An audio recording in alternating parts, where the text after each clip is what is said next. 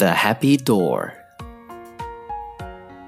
Happiness is like a pebble dropped into a pool to set in motion an ever widening circle of ripples. As Stevenson has said, being happy is a duty. There's no exact definition of the word happiness. Happy people are happy for all sorts of reasons.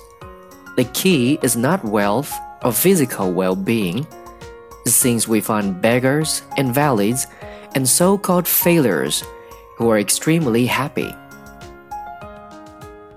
Being happy is a sort of unexpected dividend, but staying happy is an accomplishment, a triumph of soul and character. It is not selfish to strive for it. It is, indeed, a duty to ourselves and others.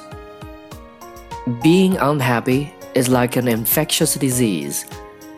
It causes people to shrink away from the sufferer. He soon finds himself alone, miserable, and embittered. There is, however, a cure so simple as to seem, at first glance, ridiculous. If you don't feel happy, pretend to be. It works.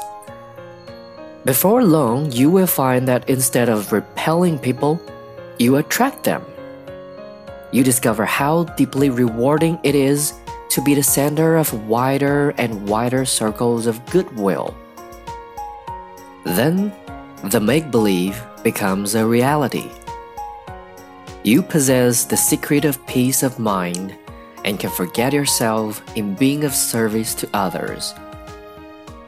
Being happy once it is realized as a duty and established as a habit, opens doors into unimaginable gardens thronged with grateful friends.